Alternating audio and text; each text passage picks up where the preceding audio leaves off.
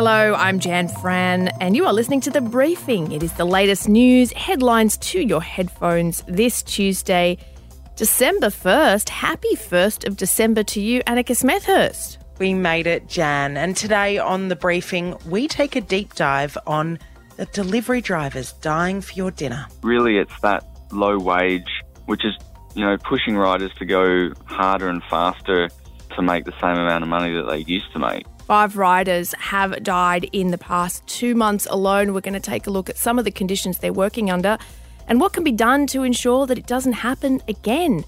Before that, though, let's go to the big stories of the day. China is doubling down after posting a doctored photo of an Australian soldier threatening an Afghan child from an official government account. Yes, that's a sentence I didn't think I would be hearing today, but there it is. Uh, it does need a bit of background, this story. So, yesterday, a spokesman for China's foreign ministry, Lijian Zhao, tweeted a fake image of an Australian soldier holding a knife to the throat of an Afghan child who is holding a lamb.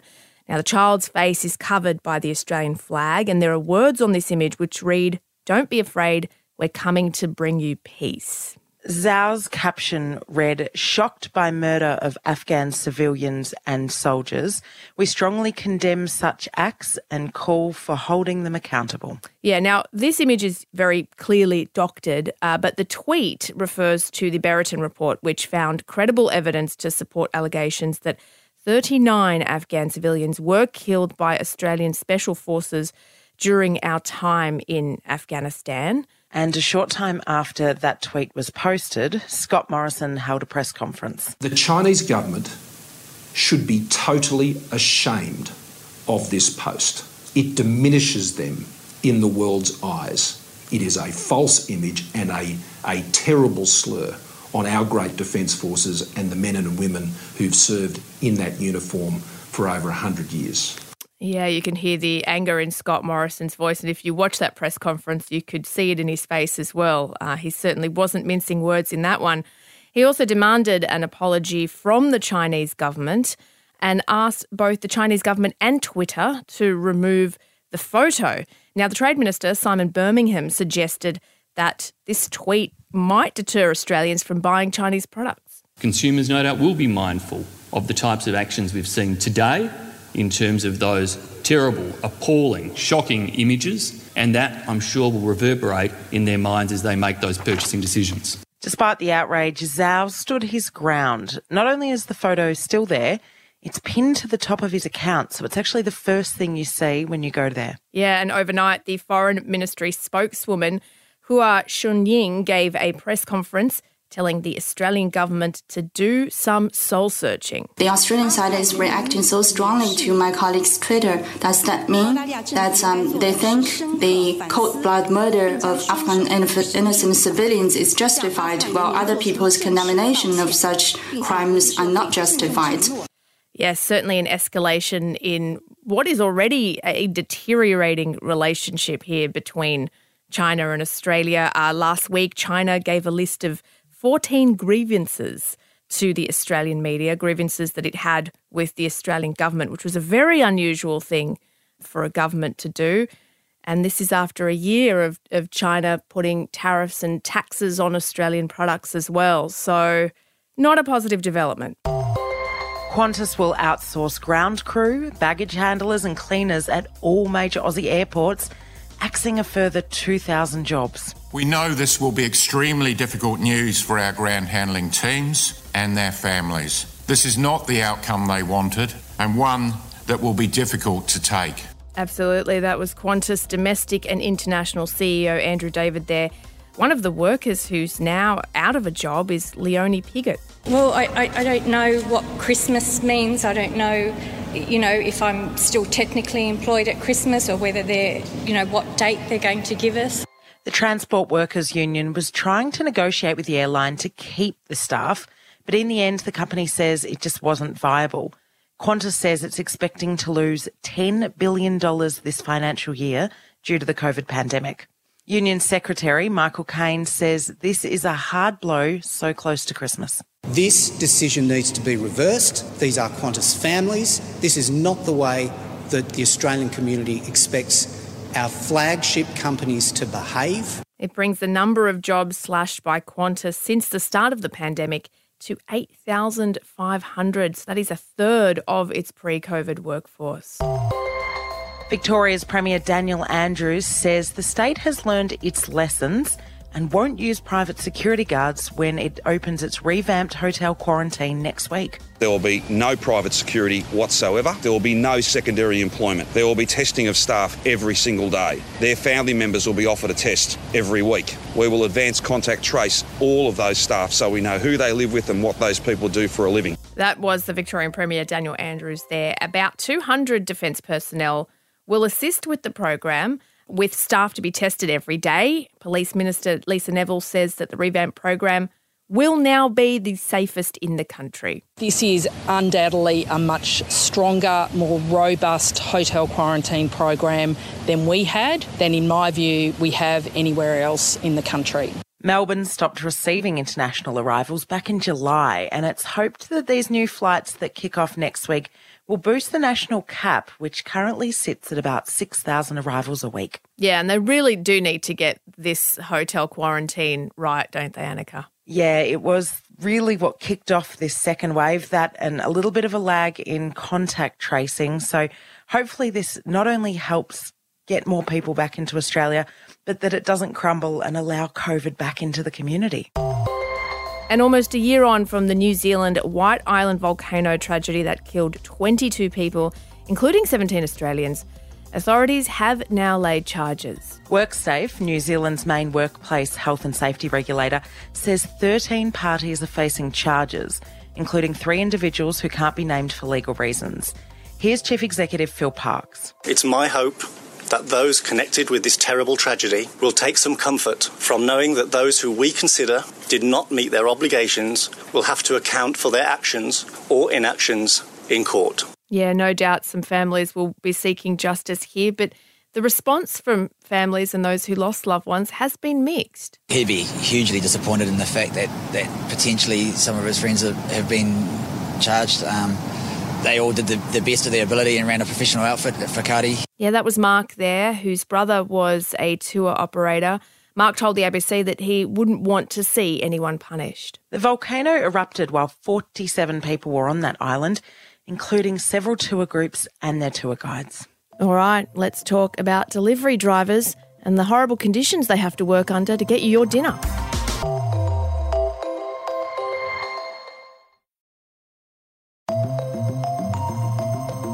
What is a regular Tuesday night for you?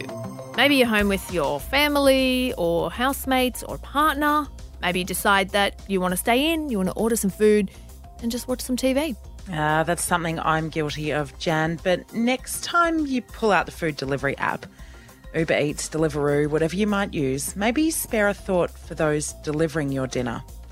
Because that might be a few taps on your phone but for someone else, it's something far more dangerous. Yeah. So, on today's briefing, we're going to take a look at the working conditions and the dangers that delivery drivers face and what needs to change to ensure that they are safe at work because right now, they're not. On average, one food delivery driver dies in Australia every fortnight.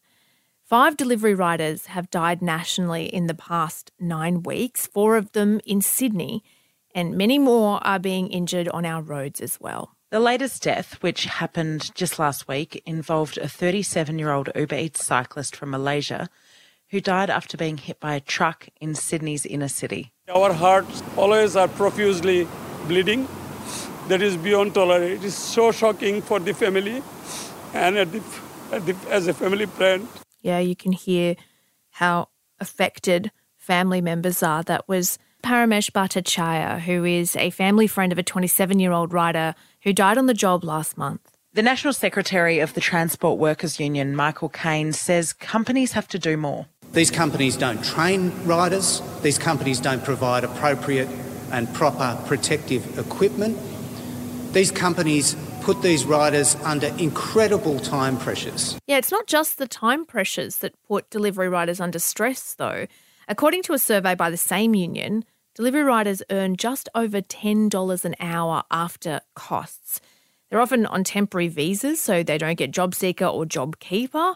And they're also riding scooters and bicycles along busy roads with no bike lanes, sometimes in the rain. Ash is in his late 30s and he's been delivering meals for Deliveroo and Uber Eats for the past four years. So tell us a little bit about how it works. Do you apply? Uh, do you need to get any training? How much does it pay you each week? Can you talk us through some of those details? Training is minimal to non existent, at least it was three or four years ago. The most I had was just having to actually show that I had a bicycle and, and follow someone who rode around the local streets of the building that we were assigned to go to in the city. Um, but there was no check to actually see that you actually really knew the road rules or even that you were fit to ride a bicycle. Ash, there's obviously been a, a recent spate of deaths and it's yeah. been uh, tragic. This isn't the end of it, though. A lot of drivers who don't lose their life get injured on the roads, and, and you were injured recently. Can you tell us a little bit about what happened? Yeah, I was um, I was doing a shift uh, in in early winter or midwinter and uh, last year, and as always, you're in a very big rush because you're not quite sure whether the algorithm, i.e., the thing that decides whether you get orders or not, uh, is factoring in the speed with which you do existing orders. So just you know, from an economic in- incentive, you're pushing things as it is. Um, also, the the rate of pay has been going down in this industry consistently for the last few years. You always found yourself working from a base of, oh, I had to work this hard to earn this much, but now I must work harder and faster to get the same amount, basically. And yes, I was rushing around and um, I came across a car that was turning across me at an intersection and it seems that he too might have been in a rush because, um, as it turns out, he was delivering food as well. And anyway, Mm-hmm. long story short, I went over the handlebars onto his bonnet and got a, a broken shoulder. Gosh. And how common are injuries in your line of work? Uh, it's surprisingly common. We, uh, I'm part of a group that's trying to improve rider rights, the Delivery Riders Alliance, and um, we did a survey of hundreds of workers who do this work. And um, apparently, I think it's something like 70 to 80 percent of them have all experienced an injury while doing the work. So, what do you think needs to happen here to ensure that incidents like the tragic ones we've heard about recently never happen again? I think there needs to be a combination of two main areas. Um, first would be some kind of legislative change so that these companies can't just sort of bully riders into going faster and making more deliveries. For example, it's increasingly common these days for riders to get warning emails saying that they were late to deliveries uh, with no sort of justifications when asked as to which particular delivery it was or any kind of rider reply. Uh, and if not, they just, you know, they can just get deactivated as the term instead of, I guess, fired would be the, the kind of real world equivalent. So we need legislative reform um, also to reduce the declining wages because really it's that low wage, which, as I said, is getting lower, which is, you know, pushing riders to go harder and faster to make the same amount of money that they used to make. What about something like thinking about how we leave reviews or tipping more? There are startup companies starting now in this area, I believe. Um, I actually met with one of them the other week. They're actually ethically based delivery companies, and I think it could catch on and become quite popular because a lot of the systems that these companies use, I actually assumed they would cost millions of dollars, if not hundreds of thousands. And it turns out that, you know, a system's probably obviously not exactly the same as what the majors use, but similar, can be bought for as little as $3,000 Australian. When you combine that with people who are ethically minded, you know, there is the opportunity, I think, business opportunities for companies who want to come in and actually offer an ethical service and thus appeal to at least, uh, you know, people who have heard about these deaths and still want their food delivered, but would like to do so by a company that actually offers some form of insurance to its riders, you know, I mean, proper insurance and, and reasonable working conditions, i.e., not being deactivated with no warning or little warning and no comeback. That was delivery rider Ash there. Let's hear from a delivery rider advocate. UTS law professor Joellen Riley Munton. She recently wrote an article in the Sydney Morning Herald calling delivery riders the 21st century's chimney sweeps. Here's why. Look, I used to read a lot of Dickens novels, and it always seemed to me that the chimney sweeps were uh, did the most dangerous work for little or no pay, and they were largely ignored. They were sort of invisible to the um, bourgeois householders who use their services, and it worries me. I feel a sense of guilt as a consumer myself that I can sit in my comfortable house. Magically, food can be delivered to my door during, particularly during this pandemic. Invisible is the poor old worker out there in the rain getting poor pay and taking all these risks to get that to me. Professor Riley Munton says while drivers experience poor conditions and pay, the work is still vital for so many. At the moment, there are seem to be more cyclists around because the pandemic has taken away a lot of other unskilled work. And so, my view is we don't want to reduce their ability to earn a living, but what we do need to do is to make sure that the conditions under which they do that are decent. We've also seen recent footage showing some pretty dangerous driving on behalf of delivery drivers. So I guess I wanted to ask who is responsible for making sure they follow the rules and receive that proper training? Well, look, this is not a new problem in the transport industry. There were many studies done leading up to the creation of a thing called the Road Safety Remuneration Tribunal that identified a clear link between pay and conditions and safe driving on the road. It was really easy to just blame the truck drivers, but when you looked back at the conditions under which they were doing their work, you could see they were under pressure to speed and under pressure to work when they weren't rested. I think you would find you've got similar problems with the food delivery cyclists business. So the people who hire them and the people who benefit from their work share a responsibility in making sure the conditions of work are safe. Yeah, and on that point of responsibility, some of that pressure does come from the consumers. You know, we yes. want we want to get our food on time and we want to get our food hot. So, how much responsibility should consumers be taking here for some of these conditions? And should we boycott apps until something changes? Well, I understand completely the argument about a boycott. The thing that worries me about a boycott is that it would immediately just punish the drivers and the delivery people themselves because they'd be competing for less work. One of the things you could do is don't post cranky ratings.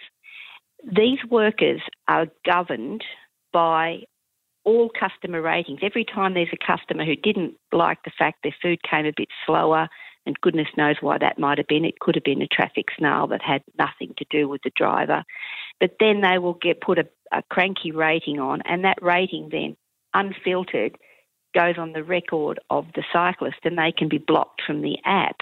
Just imagine if all of us got punished as employees every time someone we dealt with in the public was cranky and didn't like the way we did our job.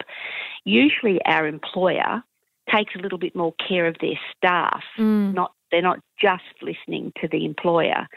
One of the problems that this app engagement sets up is that the employer is so distant and there's no filtering for a lot of that ratbaggery that comes from from consumers sometimes. Joellen, this issue's gaining a little bit of traction now, but I guess I wanted to compare it to back in 2009 and 10 when four tradies started installing roof insulation material under a government scheme. Now, that triggered a royal commission. We've had more deaths here. Why hasn't the reaction been the same, especially in the public? It's a terrible thing to say, but I think a lot of people uh, just ignore these particular kinds of workers. You know, the tradies, um, there may have been some political uh, reasons for generating a royal commission there because um, some of that was to do with decisions that the government had made about pink batts, wasn't it? Mm. Here, trying to get traction for some appetite across the community and in government to do something about providing some basically safe working conditions for these workers has been very difficult. That was Professor Joellen Riley Munton there. And I think what's clear from talking to both of those people is that there definitely needs to be government regulations and company policies that change, but I think there also needs to be some change on the part of the consumer as well. You know, maybe the people who use these apps, i.e., myself, yourself, to Annika, just kind of thinking about okay, maybe we don't leave a bad review if food arrives five minutes late, or maybe we think about tipping or warming it up in the microwave. Or warming Jan, it up in the it's microwave. A bit cold. yeah, exactly. Maybe there's a, an onus of responsibility on us as well. All right, that is it for today's episode. Tomorrow, we're going to talk about the new free speech social network, Parler. Have you heard of it? What is it? Who's on it? And should you join? That is tomorrow's episode. We hope to see you there. A Podcast One production.